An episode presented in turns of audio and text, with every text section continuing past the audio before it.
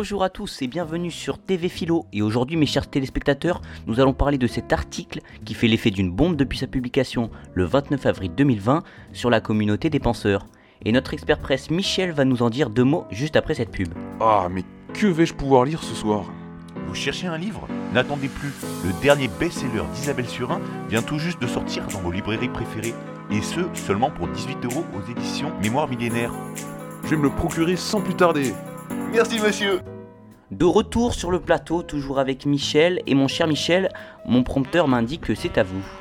Et oui, aujourd'hui je vais bien vous parler de ce missile à tête chercheuse V-34 soviétique qui explose en ce moment, mais surtout qui divise. Cet article issu du Philo Magazine d'avril 2020 oppose les deux philosophes André Comte-Sponville ainsi que Francis Wolff autour d'une question d'actualité en pleine crise sanitaire. Préférons-nous la santé à la liberté Bien entendu, personne sur ce plateau n'a pu passer à côté de cet article de Martin Legros, mais les spectateurs se languissent de connaître vos avis, mes chers Michel. Oui, enfin j'allais y venir si vous ne m'aviez pas coupé ma chronique. Sans transition, l'avis de notre deuxième Michel. Bien sûr, et bien écoutez, pour ma part, Francis Wolff possède une vision très juste de la situation dans notre pays. Pour moi, et je vous le dis, la santé est une chose très importante qui prime sur la liberté. En effet, et je vous le demande, peut-on réellement, en prenant des libertés, assumer d'avoir sacrifié des vies Cette question est tout à fait légitime avec notre situation actuelle. Je comprends tout à fait votre point de vue, Michel, mais comme l'exprime très bien monsieur André Comte-Sponville à travers le débat, pour moi, la liberté est quelque chose de fondamental qui ne devrait pas être mis autant à l'écart. Vous savez, je pense que cette privation de liberté chez la jeunesse risque d'avoir de plus importantes conséquences sur le long terme que la mort de certaines vieilles personnes. Je pense notamment au secteur de l'économie, pour vous donner un exemple. Ah, voilà notre question. Est-il préférable de limiter les libertés afin de protéger un maximum la population, ou bien doit-on conserver dans la mesure du possible les libertés au détriment de certaines vies? Vous savez, comme disait Kant, quelle serait l'ampleur et la justesse de notre pensée si nous ne nous pensions pas en quelque sorte en communauté? Quelles idées pouvons-nous faire de nous-mêmes si nous laissons les personnes âgées mourir ainsi? Mais il n'est pas question de laisser les vieilles personnes mourir sans soin. Il est question de conséquences du confinement. Nous sommes en proie avec ce dernier à une crise économique sans précédent, ainsi qu'une réduction très importante en temps de paix et de démocratie de nos libertés. Et c'est pour cela que, pour moi, une prolongation indéterminée de ce confinement serait une assez mauvaise chose. Ce à quoi je vous répondrai, Michel, qu'il y a en philosophie deux attitudes éthiques à avoir. Le conséquentialisme ainsi que l'humanisme. Et nous devons, dès à présent, faire un choix. Et vous, Michel, que répondriez-vous à ce dilemme? Je ne pense pas qu'il y ait de dilemme. Le conséquentialisme peut être aussi humaniste. Et ce n'est pas une raison pour penser que l'on peut sacrifier indéfiniment la liberté à la santé. L'éthique des vertus est plus opératoire que les seuls devoirs et seules conséquences. Bien, en conclusion, cet article est très intéressant puisqu'il nous concerne, il est d'actualité et offre un vrai débat de fond. Et je pense que les spectateurs ont pu, grâce à vos avis pertinents, se faire le leur en toute conscience. On peut voir qu'encore une fois, la sagesse se trouve dans un compromis, messieurs. Il est important de conserver la liberté, tout en préservant au mieux la santé des personnes à risque, avec des mesures qui pourraient être appliquées par exemple à seulement celles-ci. Très bien, merci à vous. Nous passons tout de suite à la dernière chronique, l'appel du spectateur. Allô monsieur? Dites-moi, préférez-vous la santé à la liberté?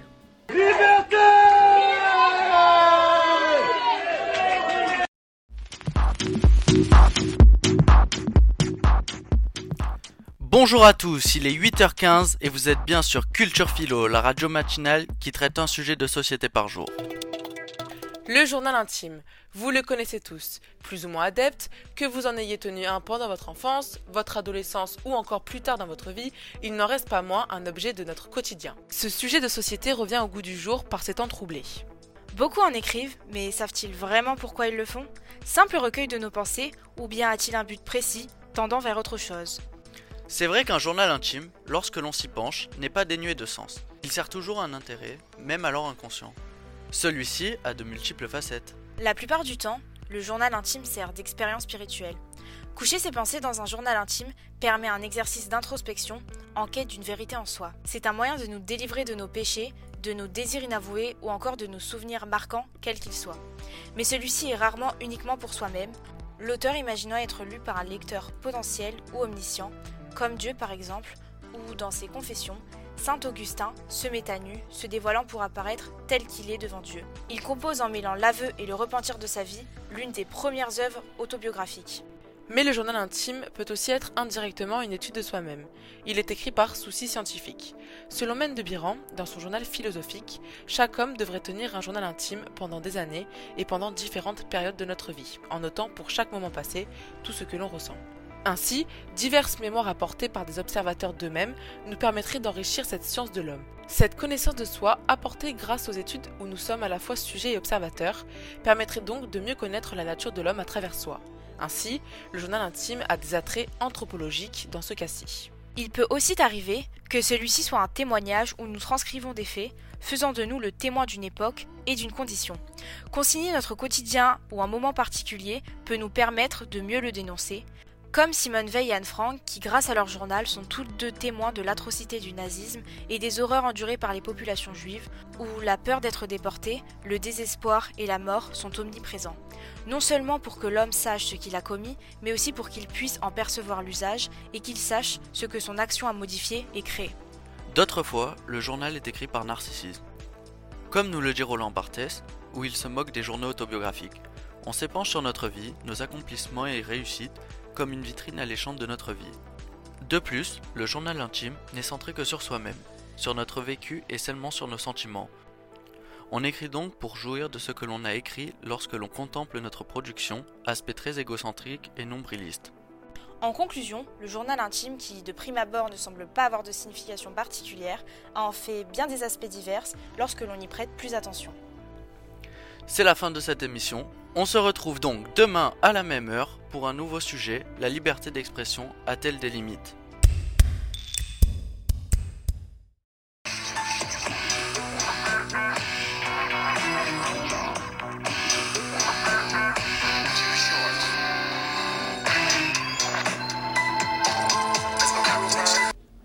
L'affaire Grégory, Francis Holm, Nordal Lelandais ou Xavier Dupont de Ligonnès, tant de noms liés à des faits divers qui ont suscité et suscitent encore la fascination. Mais pourquoi sommes-nous si attirés par ces faits sordides et s'ils présentaient un intérêt philosophique? Tout d'abord, les faits divers nous purgent de nos mauvais instincts. En effet, les faits divers ont une fonction cathartique, c'est-à-dire qu'ils nous purifient et nous libèrent des éléments considérés comme impurs. D'un point de vue philosophique, la méthode cathartique est une méthode psychothérapique reposant sur la recherche de la catharsis chez le patient. Pratiquée par Freud avant la mise au point de la méthode psychanalytique proprement dite. Dans sa poétique, Aristote présente la catharsis comme une purification des passions mauvaises. Le point commun entre Iphigénie et l'affaire Grégory, tous deux sont un spectacle de la violence et du malheur fait par des personnages en action et non au moyen d'un récit. Ce déploiement du mal en action remplit une fonction cathartique. On retrouve cette fonction dans Les Bonnes de Jean Genet, inspiré d'un fait divers, les deux servantes jouent le meurtre de leur maîtresse. La catharsis est donc un traitement car libérant de l'empire de l'émotion. Procédant par l'entremise de la pitié et de la crainte, le spectacle de la violence produirait pour tous une certaine purgation et un soulagement. On ne touche au mal qu'avec les yeux. Ensuite, les faits divers nous intriguent. Nous cherchons à les comprendre. Face aux faits divers, nous nous comportons comme des détectives. Cependant, bien que les indices s'accumulent et que nos théories s'élaborent, nous butons sur une question. Comment est-ce possible Si les affaires en appellent à notre volonté d'attribuer une cause à un événement, cette volonté est vouée à n'être jamais assouvie. Pourquoi? Car elle comporte une part de hasard, une rencontre de deux séries causales indépendantes pour le philosophe et mathématicien français Antoine Augustin Cournot. Les faits divers fascinent donc parce que nous parvenons à leur attribuer une explication sans cependant y trouver de sens. Puis, les faits divers parlent de notre condition humaine. C'est pour cela qu'ils nous attirent selon Montaigne la vie est un mouvement inégal, irrégulier et multiforme. Les faits divers se présentent alors, aux côtés des récits historiques, comme un moyen privilégié d'explorer les possibilités de l'existence humaine. Ils rendent d'abord manifeste le fait que la mort est l'essence de notre existence, elle qui se mêle et se confond partout à notre vie, plongeant dans les abîmes de l'âme humaine, il donne en outre à voir l'étrangeté de notre condition. En un mot, il montre bien que la plus calamiteuse et fragile de toutes les créatures, c'est l'homme. Cependant, le philosophe Blaise Pascal s'oppose à cette thèse. D'après lui, la grandeur de l'homme est grande en ce qu'il se connaît misérable. Un arbre ne se connaît pas misérable. C'est donc être misérable que de se connaître misérable. Mais c'est être grand que de se connaître qu'on est misérable. Cet extrait de pensée s'oppose à la fragilité de l'homme décrite par Montaigne. Enfin, les faits divers nous divertissent. Dans son livre sur la télévision, Bourdieu estime que les faits divers, ce sont aussi des faits qui font diversion. Excitant notre, intérêt pour faire de l'audience, sans pour autant susciter de polémiques ni de débats. Il représente pour le sociologue un pur produit des médias de masse, régi par la logique du marché. Leur but, capter notre attention, sans autre finalité, les faits divers nous mobilisent sans nous engager. Cela explique donc l'intérêt que nous leur portons. Peut-on rejoindre de l'humour noir? C'est la question que nous allons nous poser aujourd'hui. Nous allons essayer d'y répondre grâce aux philosophes Caroline Cocher et Jana Marbeck. Nous allons appuyer nos arguments à l'aide d'un magazine, Philo Magazine, l'article 138 d'avril 2020. Alors, pouvons-nous rire de tout ou bien l'humour a des limites? Le décalage suscite le doute qui conduit le lecteur à comprendre plus que ne dit le texte. Dans certains cas, l'humour noir se transforme carrément en rire jaune, révélant les préjugés du lecteur. Qu'en pensez-vous? L'humour a bien des barrières. En effet, l'humour raciste primaire de type colonial est inacceptable. Dans cet article, ils prennent l'exemple du sketch L'Africain de Michel Leb en 1983. Dans son sketch, l'auteur prend la place d'un Africain, en jouant le plus possible sur les stéréotypes racistes, en rendant le personnage ridicule voire animal.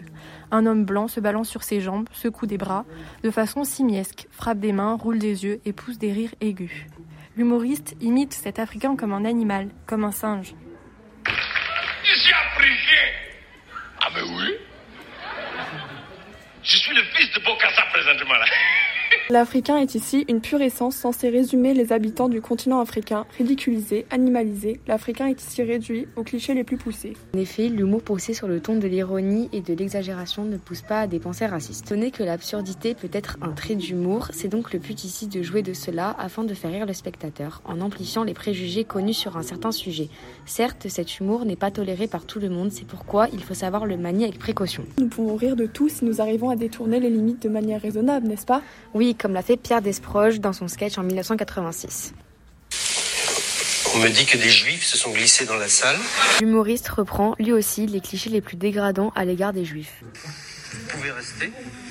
N'empêche qu'on ne m'ôtera pas de l'idée que pendant la dernière guerre mondiale, de nombreux juifs ont eu une attitude carrément hostile à l'égard du régime nazi. Pendant, il ne ridiculise pas à l'extrême les juifs, mais il ridiculise les fantômes d'un antisémiste obsessionnel, contrairement à Michel Leb, qui lui imite un noir qui le dégrade. En reprenant un discours ou des paroles passées d'un artiste connu, comme par exemple celle de Coluche, on fait appel à des références déjà évoquées, ou des débats déjà entamés à l'époque. Si nous voulons faire de l'humour noir, nous devons faire attention avec qui? On peut rire de tout, mais pas avec n'importe qui, mais surtout pas sans ceux que l'on tourne en dérision. En effet, il faut faire en sorte, avec l'humour noir, de ne pas exclure ceux qui sont tournés en dérision. Il faut donc faire attention à tout, à la posture corporelle, du visage. L'humour noir se manie plus facilement selon le statut de celui ou celle qui l'évoque. Par exemple, le fameux journal Charlie Hebdo est basé sur un humour dit bête et méchant c'est-à-dire qu'il est reconnu pour tenir des propos parfois poussés à l'extrême. Mais par le biais de caricatures et de blagues, il s'adresse à des personnes de tout âge. L'enfant perçoit le dessin et l'adulte peut être capable de comprendre le fond sans être choqué, puisque rien n'est choquant ou provoquant, et que le thème principal est basé sur l'humour noir. En revanche, si une personne reconnue pour abus de propos racistes évoque des paroles dépassant les limites, il pourra alors être sanctionné. Très bien, pour finir, que pensez-vous de ce magazine, ou plus précisément de cet article Cet article est très intéressant car il traite de sujets très actuels, comme les discriminations, le racisme, l'antisémitisme. C'est aussi un article qui ouvre le débat en présentant divers points de vue qui nous permettent de voir le problème dans sa globalité. Nous pouvons en conclure que pour faire de l'humour noir, il faut donc suivre plusieurs conditions afin de ne pas tomber dans le racisme.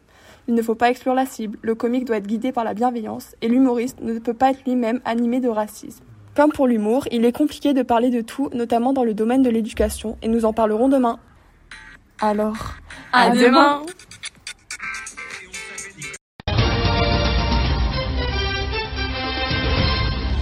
Bonjour à tous, c'est l'heure de nos 3 minutes de philo quotidienne. Le sujet abordé aujourd'hui est celui de l'argent. De prime abord, nous pouvons penser que l'argent n'influence pas notre manière de vivre en société.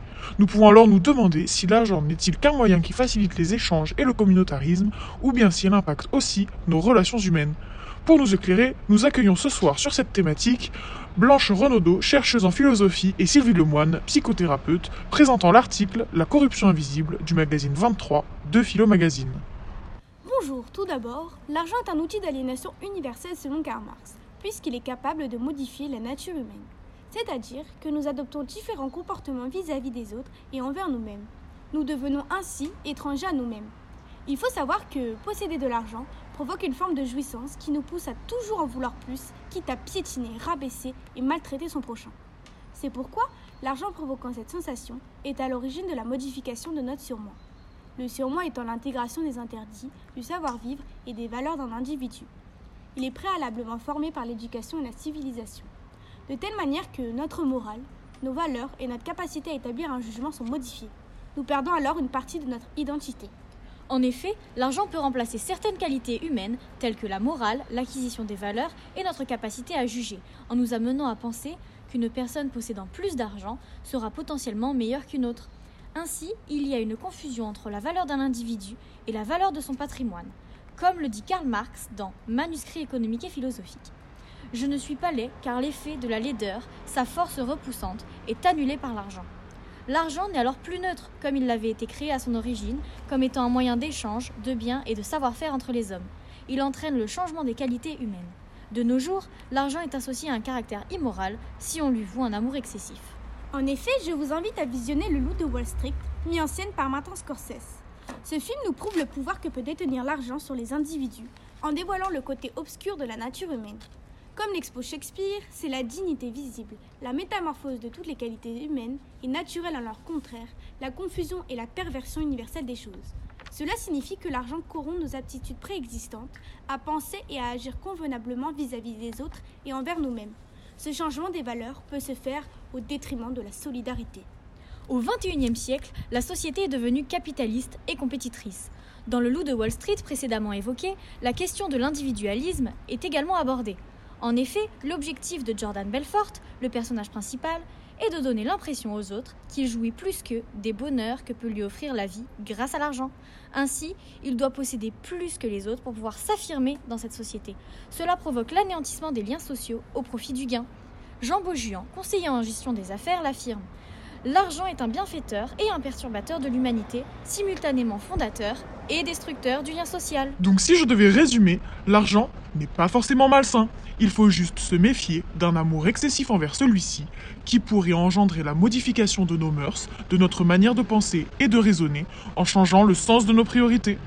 En effet, en privilégiant la richesse à la collectivité, le nous tend à disparaître. Merci de votre attention et à demain sur Vitanova Radio.